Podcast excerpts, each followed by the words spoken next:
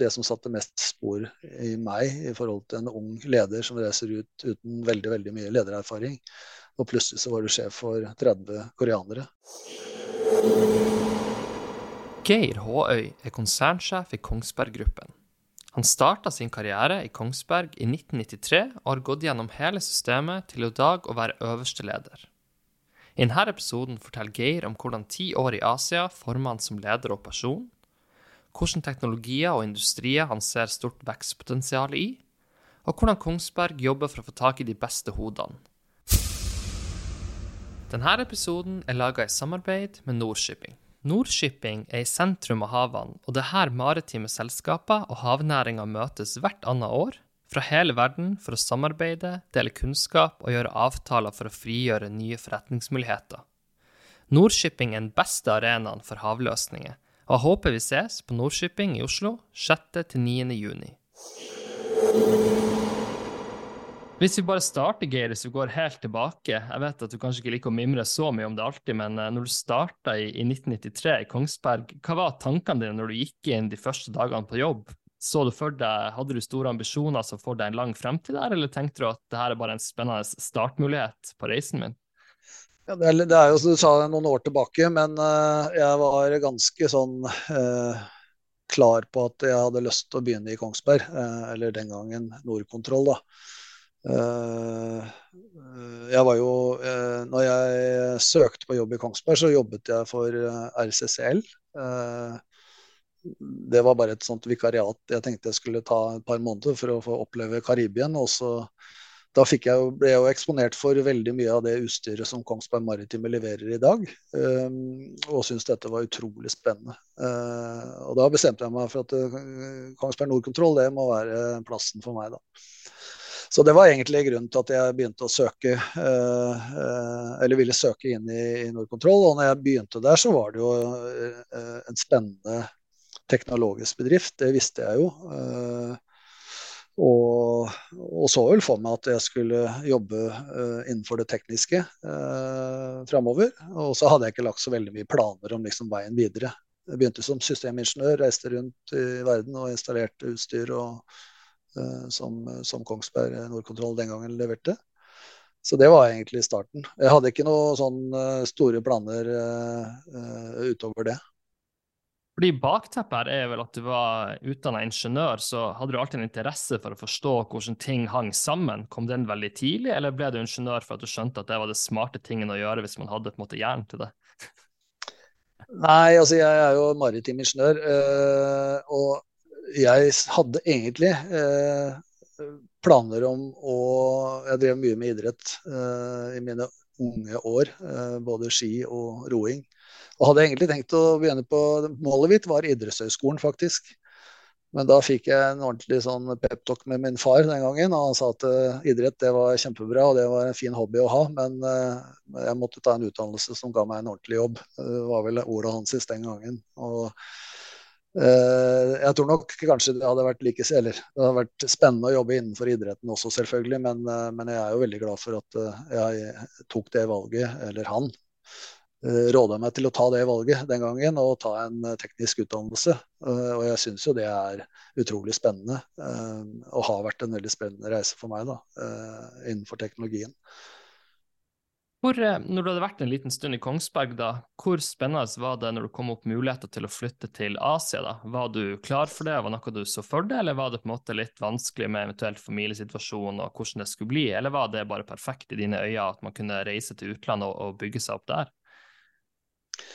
Nei, det var en eh, litt sånn spesiell seanse, egentlig. Fordi eh, jeg hadde jo da Da var jeg prosjektleder eh, og hadde ansvar for alle leveransene våre til Korea innenfor maritim den gangen. Uh, og når jeg fikk da tilbudet Det var faktisk administrerende direktør som kom ned på kontoret mitt og spurte om jeg ville uh, vurdere å ta en uh, utstasjonering i Korea. og da svarte jeg nok litt ganske spontant at det Jeg syntes det var veldig bra å jobbe inn mot Korea som prosjektleder, men jeg hadde ikke noen ambisjoner om å flytte dit. Uh, og så prata vi litt rundt det, og så reiste jeg hjem og så sa jeg det til kona mi at jeg hadde fått tilbud om å vurdere en stilling i Korea da, som, som sjef for Koreakontoret vårt. Og da da var hun uh, ganske morsk, og så sa hun at det, gå tilbake til han sjefen din og si at du tar den jobben. Uh, ja, så hun var veldig klar på at det måtte være en mulighet da, for meg, og selvfølgelig også for familien, å oppleve et annet land og ny kultur. Og, uh, så jeg gjorde egentlig det. Jeg gikk tilbake igjen til uh, til Trond Utne den gangen, som var sjefen min, og, eller som var administrerende i Kongsberg Maritime Ships Services, og, og sa det at, om, om, det forslaget hans sto fortsatt åpen. Uh, og det bekrefta han. Og så hadde vi en prat, og, og ja, et halvt år etterpå så satt jeg i Korea og hadde da overlapp med den, uh, den som var sjef der nede da. Så jeg flyttet i oktober 97, tror jeg. flytta jeg til Sør-Korea. Og så kom familien ned eh, i, i, årsskiftet 97-98. Så det var, eh, det var, en, eh, det var nok kona mi som Og det er nok også veldig greit å ha tenkt igjennom. da. Én ting er hva du selv føler og, og, tenker og ser på muligheter, men at du også skal ha med deg en familie, og det skal også funke. da og fungere for at du skal kunne gjøre en bra jobb. Og jeg hadde ikke noe problem med det, for jeg hadde en kone som var veldig supportiv på, på, det. Og barna var jo veldig små. De var to og tre år gamle, så de skjønte vel ikke så veldig mye egentlig om hvor de kom hen. så nei, det var en fantastisk uh, det var en, Jeg må si at Korea er nok det som det oppholdet som har satt mest preg på meg, faktisk. alt var relativt nytt og utrolig bra. spennende miljø ble veldig glad i koreansk mat. Veldig glad i koreanerne eh, når du lærer å kjenne dem. Eh, så det sitter eh, fortsatt sterkt ved, ved, minnene mine. Det, det er selvfølgelig sikkert en litt annen tid nå, da, men er det liksom rett å si at Singapore i dag er kanskje litt lettere å tilpasse seg til når man kommer ut utenifra? For der er det kanskje en veldig sånn stor internasjonal hub. Men jeg vet at du tilbringte mange år der også, da. Men hvordan vil du sammenligne Singapore og Korea, da? Som å være liksom å lede fra, en, fra et norsk perspektiv? Eh, Korea i 97 er, er, annerledes enn Korea i dag. Det er ikke noe tvil om. Singapore er nok veldig mye likt, faktisk. Eh, altså sånn, det var jo mye enklere i Singapore, for der kunne du gjøre eh, altså Alle snakket engelsk, eh, du kunne ordne ting selv. I Korea så var det fortsatt en, en issue med språk. Eh, du måtte gjerne ha litt hjelp til det, i hvert fall det Eh, skal jeg si, eh, formelle eh, med søknader. Det var veldig lite som var på engelsk, så jeg måtte ha mye hjelp. og jeg fikk jo mye hjelp av mine kollegaer på Koreakontoret til alt, alt, det som skulle gjøres av søknader. og Bare det å gå og kjøpe ting i butikken var jo litt utfordrende. Så lærte vi oss litt koreansk, sånn at vi kunne i hvert fall både handle og prute og sånn. Så, men det, men jeg lærte meg aldri så mye koreansk at jeg brukte det i forretning. Eh, men jeg brukte det privaten, da. Eh, Singapore er helt annerledes. Det er et internasjonalt, multikulturelt eh, samfunn som, som er veldig enkelt å leve i. Men samtidig så er det kanskje ja, det er veldig annerledes enn Korea. Det er preget av så mange forskjellige kulturer. Mens Korea var koreansk kultur. Så det var ikke det mangfoldet. Men som sagt, kanskje det som satte mest spor i meg i forhold til en ung leder som reiser ut uten veldig veldig mye ledererfaring. Og plutselig så var du sjef for 30 koreanere. Det, det var en uh, lærerik periode. Uh, kanskje den som var mest lærerik i forhold til å innrette seg i et nytt, nytt samfunn og et ny, ny Altså det å, å, være leder, da. Uh, og kanskje spesielt det med at det var mennesker og kollegaer som har en helt annen bakgrunn enn deg selv. For jeg tror jeg har hørt deg si før at læringsutbyttet var veldig stort, men det du la til i tillegg, var at det var også verdifullt å se seg sjøl og også selskapet utenifra, som man kanskje er litt beskytta hvis man er i Norge, da. Kan du bare beskrive litt på hva du mener med det å se seg sjøl utenifra, hvorfor det er et bra perspektiv å ha med seg i, i ledergjerningen? Jeg prøver, hvis jeg prøver å være litt konkret, jeg satt jo som prosjektleder i eh, leveransene våre i Korea eh, før jeg flyttet til Korea. Og det er klart Når du sitter i Norge og skal levere til et apparat som skal ta over ting og, og, og videre eh, kjøre prosjektet videre i Korea, så er det jo en fordel å skjønne hvordan de tenker, eh, og forstå liksom eh, omfanget. Og det ble nok eh, kanskje en av de tingene som Altså, jeg bare husker eh, den, den, gangen så Et av de første besøkene jeg hadde i, i Korea, det var fra konsernsjef Jan T. Jørgensen og, og sjef for samfunnskontakt, eh, Even Aas. Eh, de kom ned og skulle besøke meg og selskapet, og vi var på verftet. Og det å se den derre sjø... Altså, de har jo sjøprøve på disse båtene. Og da husker jeg den tavla som sto der nede, den hadde da De leverte altså 57 skip i løpet av det året. Uh, og det betyr jo at det er mer enn én båt i uken. Og dette er jo ikke små båter, det er jo store tankere, altså svære containerskip. Og da skjønner du at liksom, hvis ikke vi leverer, så forsinker du eh, kanskje en sjøprøve. Og da går jo eh, dette her fort galt for de som skal liksom, kjøre disse skipene, svære skipene. Og dette var jo på Hyundai, det var jo verdens største skipsverft, og er vel kanskje et av de største i dag også. Eh, så det er bare forståelsen av hvor viktig at vi leverer på det vi har sagt vi skal levere på. Produserer den softwaren vi skal, få ut utstyret. Og det å liksom sitte i den frontenden. Eh, når du sitter hjemme i Norge og er prosjektleder, så har du ikke den urgency-forutsetningen, eh, egentlig uten å ha opplevd det. Så, så, den var ganske sånn brutal når du begynte å, å, komme ned på de som satt, våre kollegaer i Korea som satt og fronta verftet og sa at sorry, jeg kan ikke levere før neste uke.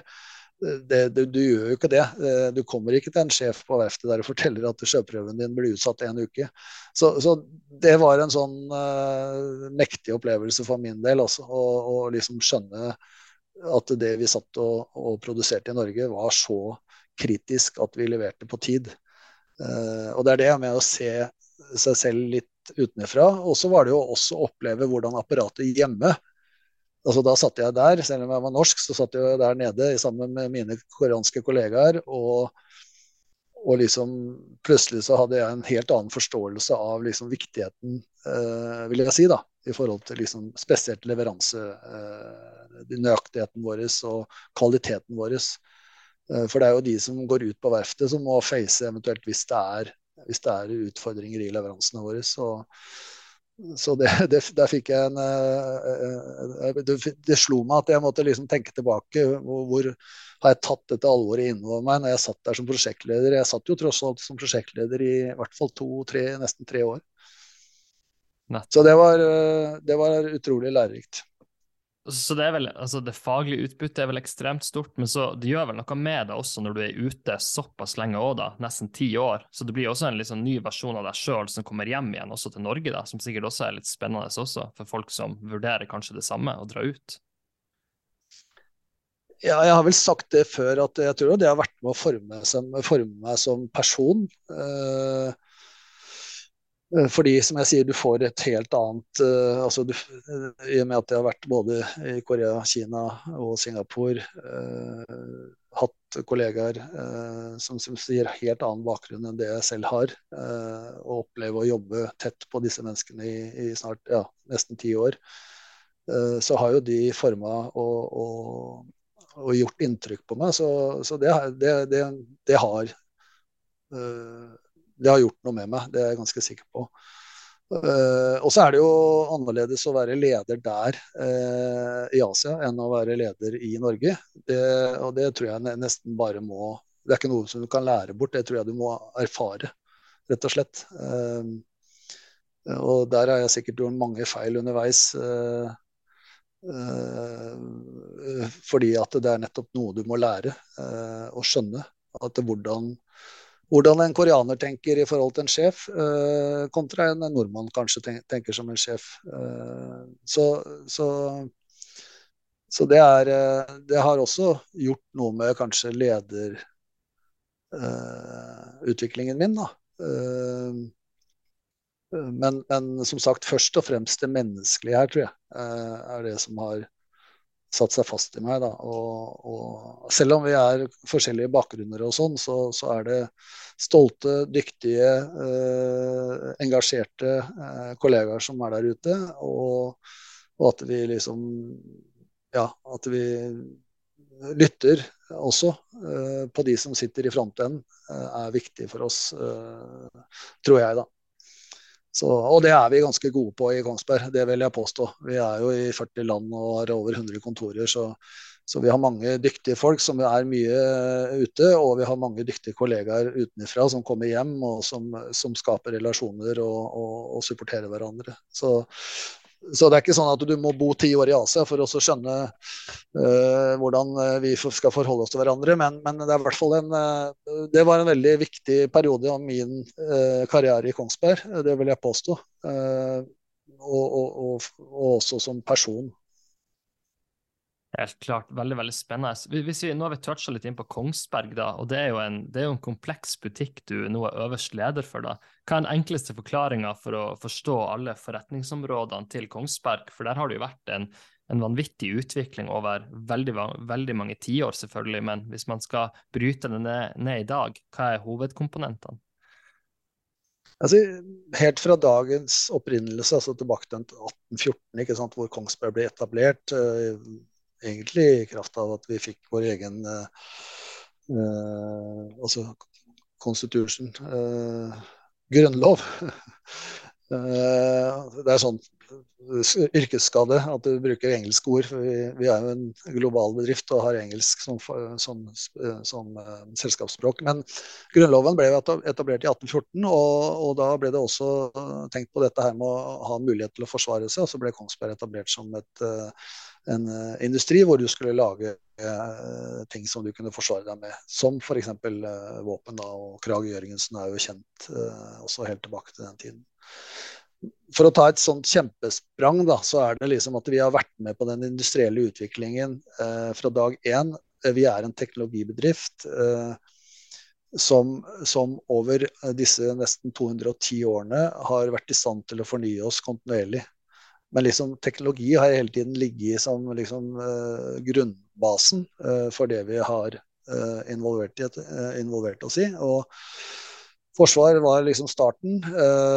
vi har da også etablert en sivil portefølje, veldig retta inn mot havet, som er naturlig også for Norge, stor, som er en stor havnasjon, ikke sant? og med både fisk og og, og eh, oppdrett, uh, olje- og gasseventyret som, som, som, startet for mer enn 50 år siden.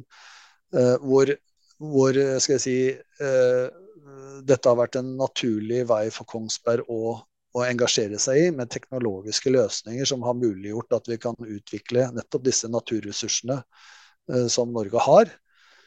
og så har det vært mye sånn at det du har tatt fram på forsvarssiden, av teknologi og løsninger har vært mulig å konvertere over til eh, sivil eh, anvendelse. Eh, så det var også naturlig eh, å, å, å, se den veien og ha flere enn ett ben å stå på. Ting eh, er jo sånn i businessverdenen, i forretningsverdenen, at ting går litt opp og ned. Noen ganger har du et godt marked, andre ganger har du litt dårligere marked. Og hvis du har flere markeder du server, så har du mer robusthet i disse svingningene. Da.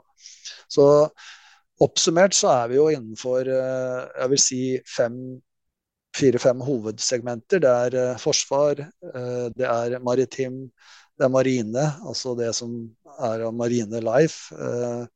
Vi er på space, og vi er på, på energi generelt. Da. Både som sagt olje og gass, men også på fornybar i disse dager.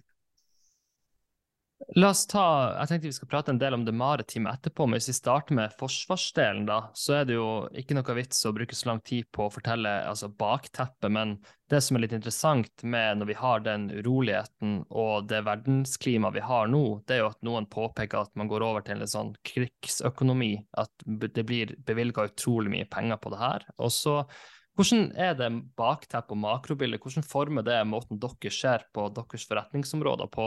For selvfølgelig så blir det jo mye mer interesse rundt det, og selvfølgelig sikkert vanvittig mye mer snakk om det, ordre osv. Hvordan har du opplevd de der siste årene hvor det kanskje er blitt mye mer intensivt, den utviklinga, akkurat det bakteppet? Ja, det er helt klart. Og det, eh, Kongsberg er jo en eh, global bedrift. Vi, vi leverer til, eh, til, eh, Eh, store deler av verden innenfor disse områdene. Og det er klart, det makromessige her, altså det geopolitiske og makromessige, er jo viktig for oss. vi må ha tilgang til markeder, vi må ha evnen til å levere i disse markedene. Vi må ha partnerskap, vi må ha en verdikjede, en supply chain, som, som er global. For å være i stand til å være konkurransedyktig i, i, i et makroperspektiv. Eh, så når det skjer ting på det geopolitiske, eh, så er det ting vi følger med på veldig nøye. For det kan jo eh, enten åpne opp nye markeder eller stenge eksisterende markeder. Så, så det er utrolig viktig. Og, og liksom det vi ser i verden i dag, hvor vi har hatt tre, nesten tre år med covid, Det har jo vært krevende for oss som veldig mange andre å håndtere. Nettopp pga. at vi har en en, eh, si, en, global nedslagsfelt med våre tjenester og, og, og, produkter.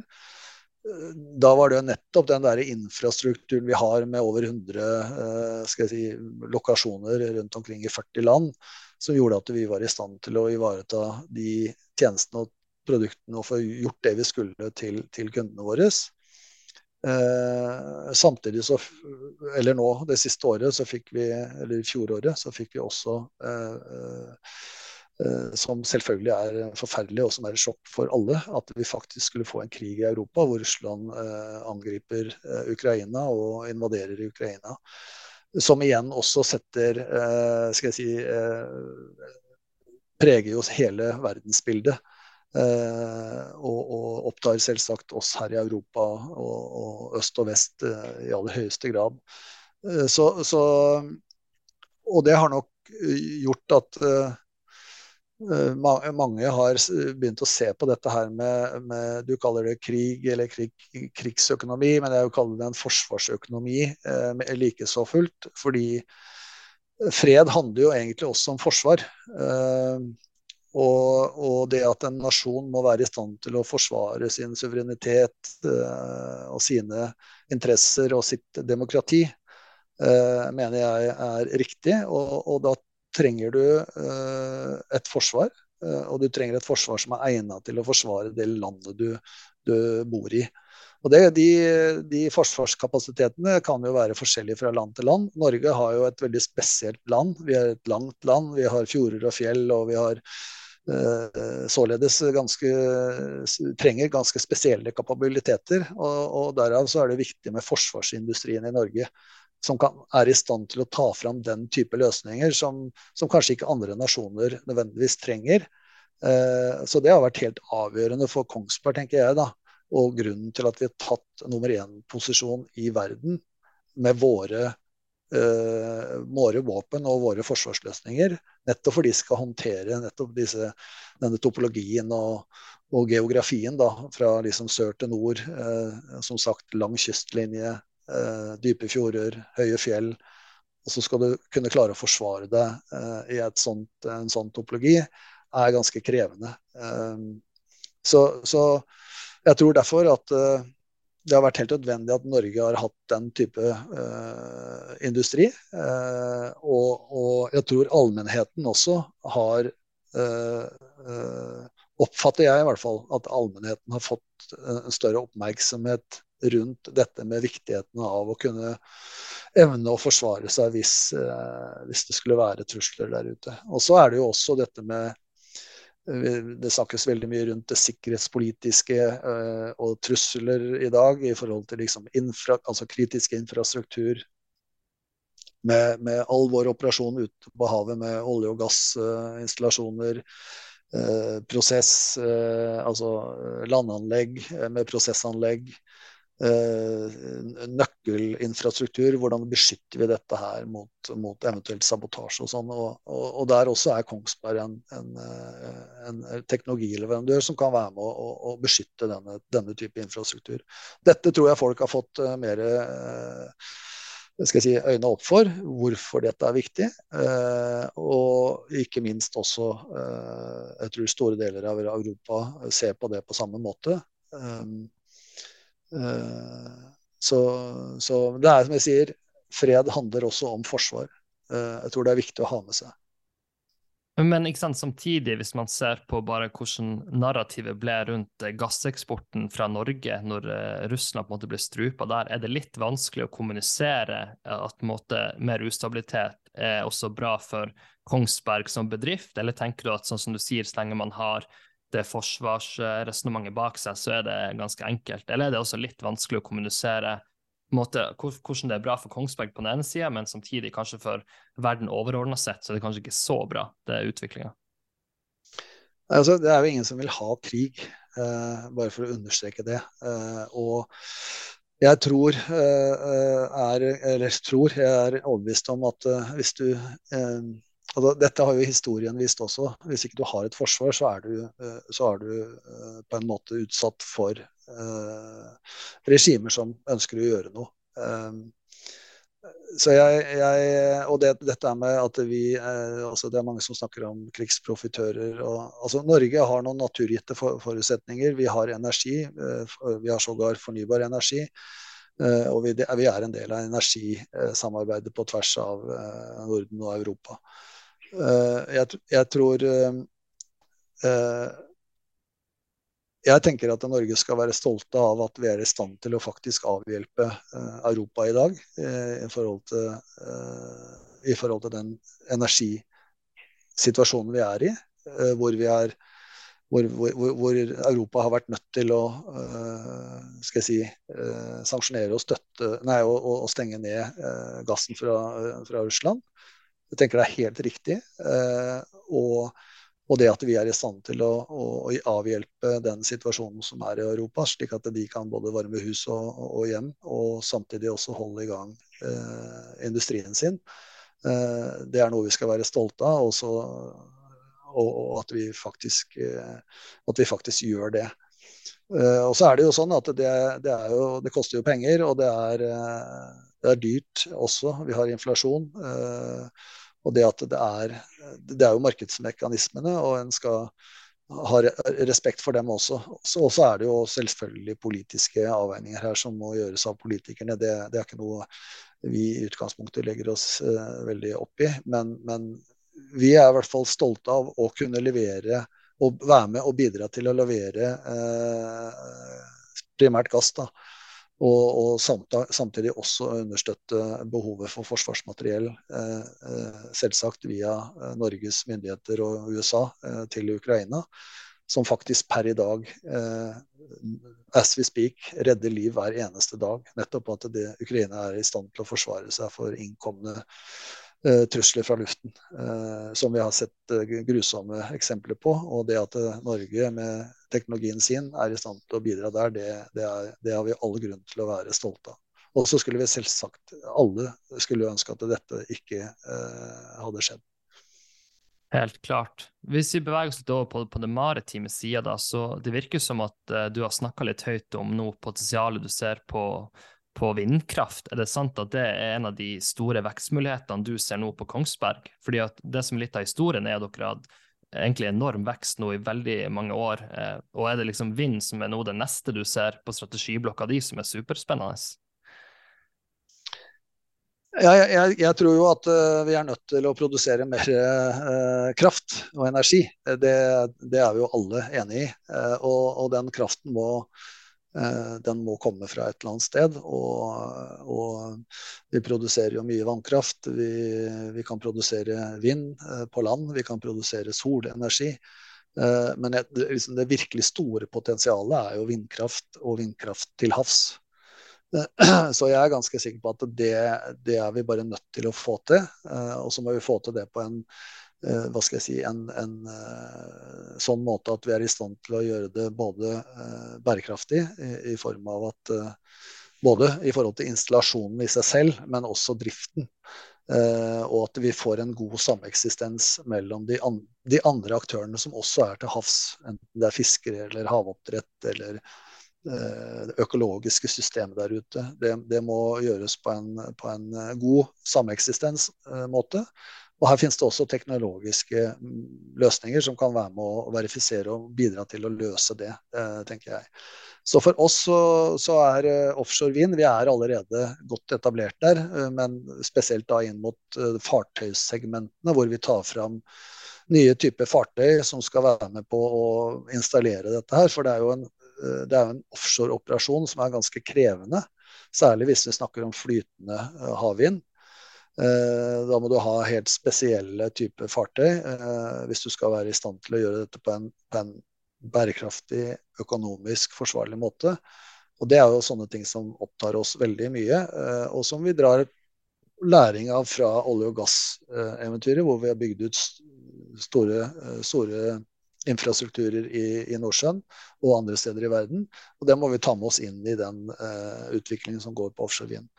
Og Så gjenstår det jo å se hvor, hvor, raskt dette går, men at dette kommer til å prege det neste tiåret og kommer til å være et marked hvor Kongsberg Maritime men kanskje også flere deler av Kongsberg eh, kan være med og finne de løsningene vi trenger da, for å gjøre dette som sagt, på en eh, forsvarlig måte. Både klima- og miljømessig, men også eh, økonomisk. For det, det, er sånn at det er ingenting som kommer til å skje hvis ikke vi eh, får det bærekraftig økonomisk også.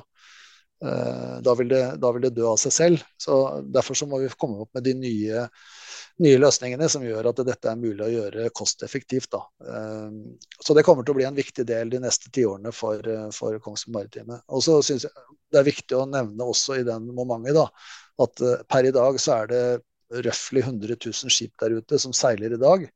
De også må jo øh, gjøre noe med energieffektiviteten sin. De må også ta ned utslippet sitt. Og, og, og det må vi også ha med oss og ikke tenke at uh, vi skal bare erstatte ting med nye ting. For dette, dette er jo tonnasje og, og, skip som koster masse penger, og som kommer til å seile mange år.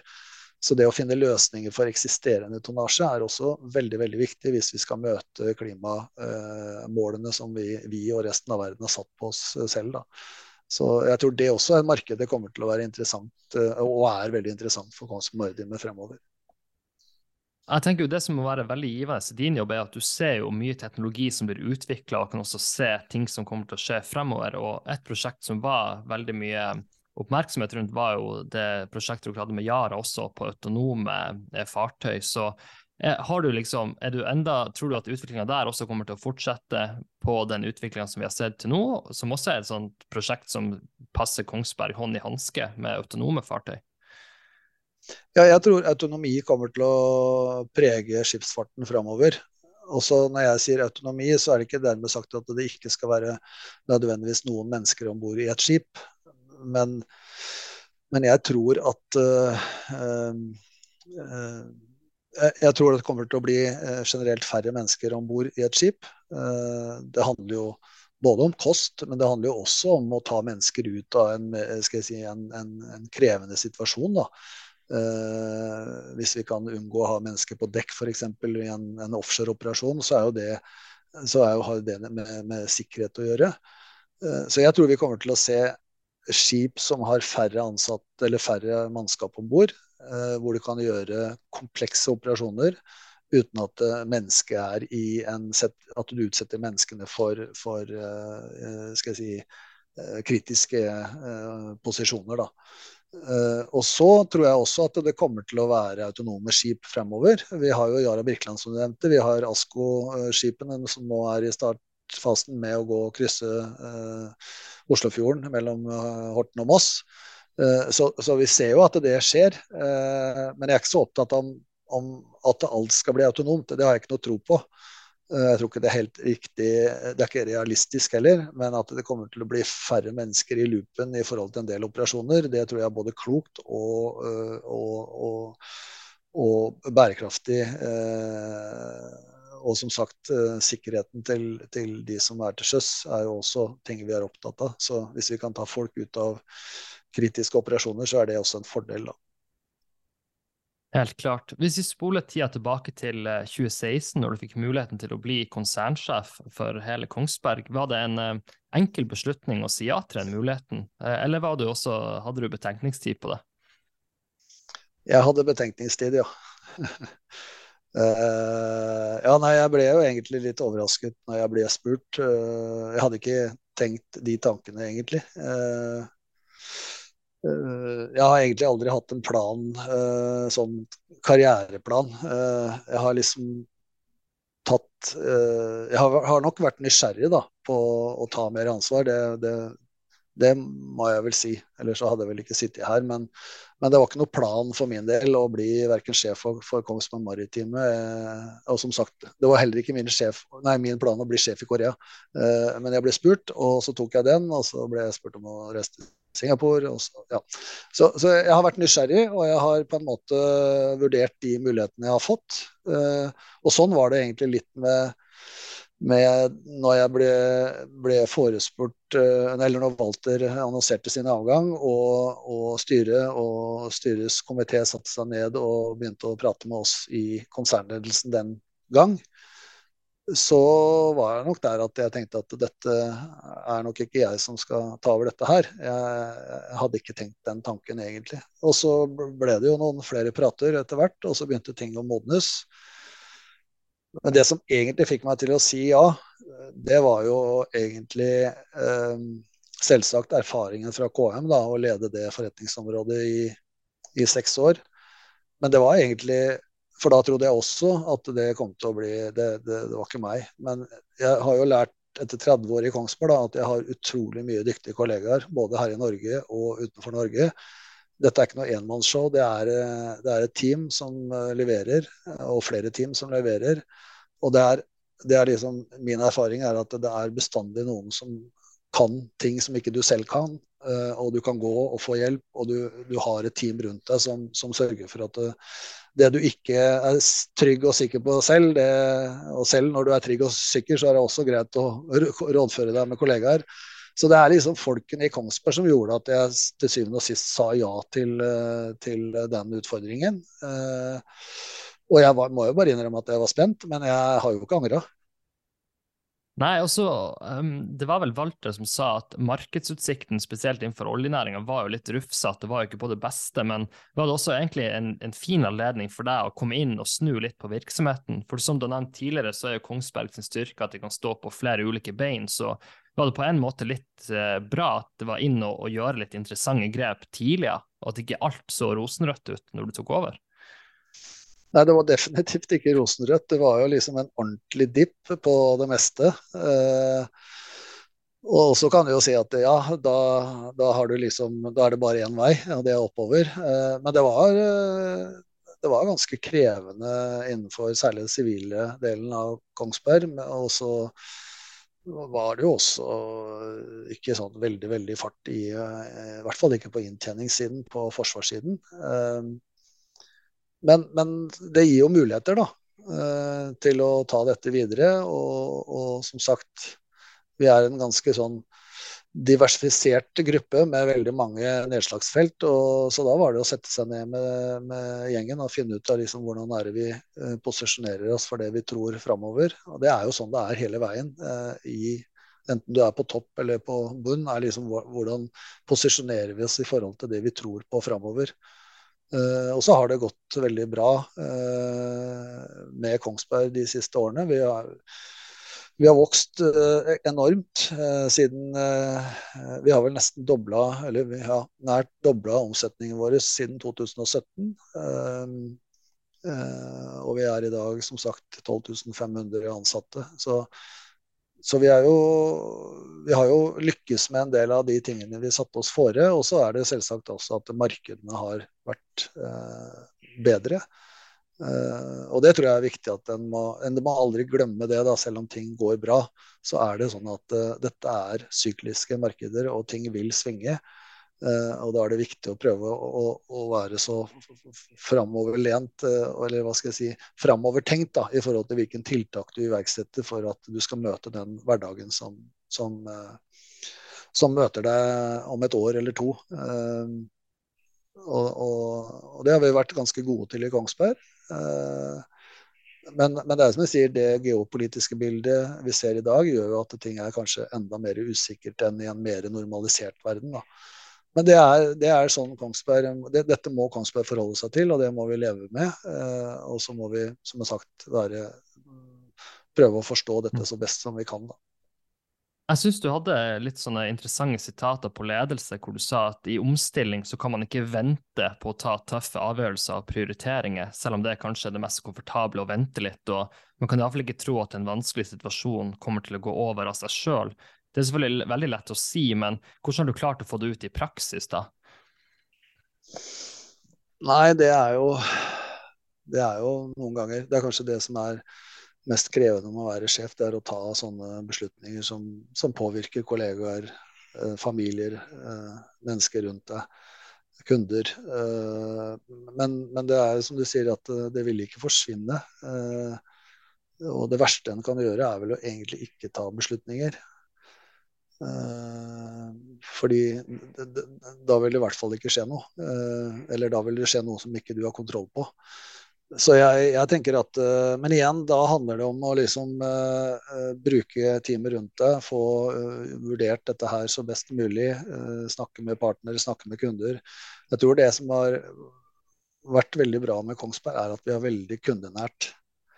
Altså vi, vi, for det er kundene vi lever med og av. Og det å ha tett kontakt med kundene våre og skjønne deres utfordringer framover, gjør at vi også kan eh, snu oss rundt og agere annerledes enn kanskje vi, eh, vi selv ser fra vårt ståsted. Da. Eh, og da handler det om å gjøre tiltak da, som noen ganger det veldig, er det veldig krevende. Eh, men som sagt, eh, ofte så forsvinner ikke de, eller stort sett aldri så forsvinner de av seg selv. Og da er det nødvendig å ta noen beslutninger. Og det kan kjennes veldig tungt. og men så, som oftest så, så vil en skjønne i ettertid at dette var riktig eh, å, å, gjøre det, selv om, selv om som sagt det kan, det kan, kjennes litt på kroppen. Helt, helt klart. Og så vet jeg jo du er interessert i å jakte talenter og få de smarteste hodene i, i bedriften din. Hvordan har du på en måte sett på rekruttering, og hvordan har den filosofien utvikla seg? Og sånn som du sier, det er jo ikke et enmannsshow i en så stor bedrift som Kongsberg, så hvor høyt på agendaen din er det å finne de riktige folkene og også sørge for at de trives, utvikles og også leverer bra i jobbene sine? Ja, det, det, sier seg selv at vi er avhengig av å ha godt kompetent, kompetente mennesker. Eh, og verden utvikler seg, teknologien utvikler seg. Vi er nødt til hele tiden etterfylle med nye, eh, smarte, eh, engasjerte medarbeidere. Så det er jo absolutt eh, noe av det viktigste vi gjør. Det er å sørge for at vi etterfyller. Det er naturlig avgang. Eh, flinke folk slutter. Eh, så, så, det å liksom ha det høyt på agendaen, sørge for at vi har god connection med opplæringsinstitusjonene, enten det er høyskoler eller teknisk fagskole eller fagarbeidere. Utrolig viktig for oss, og vi bruker mye tid på det. Eh, og så er det jo selvfølgelig også ikke minst ta vare på de som er ansatt i Kongsberg i dag. Eh, for det er klart, å, å miste en ansatt Det tar tid å, å, lære opp mennesker. Selv om de er flinke, så skal de læres, og de skal tilpasse seg Eh, kollegaene sine, avdelingene sine.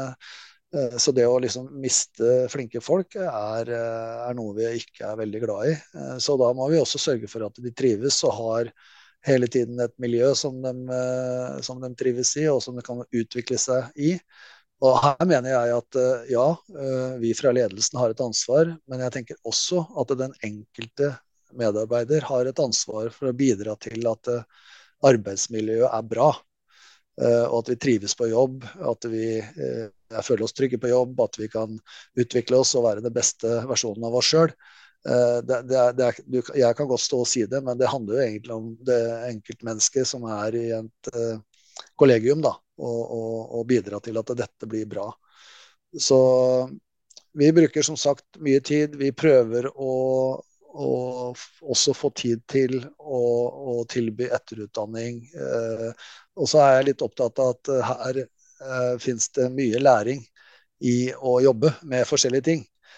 Så jeg er litt glad i at vi roterer litt. Og Kongsberg er jo så heldig at vi er så diversifisert som vi er, men med teknologibasen liksom, i bånn, som gjør at du kan gå fra et Eh, forretningsområde til et annet forretningsområde, eller du kan gå fra én divisjon til en annen divisjon som jobber med noe helt annet, men liksom teknologibasen ligger der, og som gjør at du kan få nye utfordringer og nye, eh, nye læringspunkter. Uh, så det er det jeg mener med at liksom, ett råd til unge mennesker er, eh, fra min ståsted, er å være nysgjerrig. Eh, eh, gjøre så god jobb som overhodet mulig i den stillingen du har. Og kanskje tenke mindre på liksom karriere eh, Det er greit å ha ambisjoner, men jeg tror liksom det kan fort ta fokusen vekk fra den jobben du gjør der og da. Uh, og så må du gjerne drømme om å bli konsernsjef en dag, men, men liksom ikke ha det som hovedfokus. For det, da fjerner du deg litt fra de oppgavene som, som, du er satt til å gjøre. Best mulig jobb der du er, og vær nysgjerrig på andre ting. Og, og, og, være med å skape et bra arbeidsmiljø. Da tror jeg vi har lykkes alle sammen. Helt klart. Og bare siste spørsmål, Geir. For din personlige del, da, hva har du mest lyst til å få til de neste årene når du skal lede Kongsberg? da? Har du liksom konkrete mål, eller skal du fortsette å dra skipet stødig videre? Nei, altså vi har jo mål. Eh, absolutt eh, konkrete mål også. Og så er det jo sånn at en bedrift som vokser, det er en sunn bedrift. Og da skal den også helst vokse eh, både på topp og båndlinje. For hvis du slutter å vokse på båndlinja, så får du antageligvis ikke muligheter til å vokse på topplinja heller.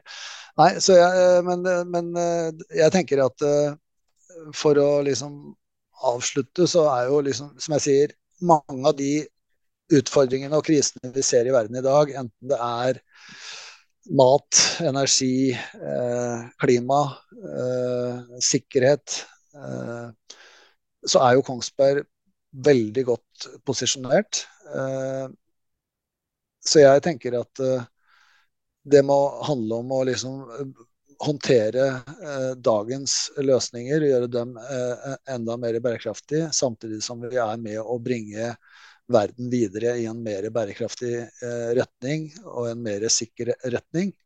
Det må liksom være det overordnede målet her. Og vi, har jo liksom, vi sier at vi skal beskytte Eh, eller 'Protecting People and Planet'. Og, og jeg syns det sier veldig mye om vår ambisjon eh, framover. Uh, nettopp det det er med å beskytte menneskene og beskytte planeten vår. Og da må vi nok gjøre ting på en annen måte, enten vi driver innenfor uh, maritim virksomhet eller marinevirksomhet eller energi eller, eller, forsvar, så må vi liksom tenke annerledes uh, hvis dette skal liksom gå i hop uh, lenger der framme.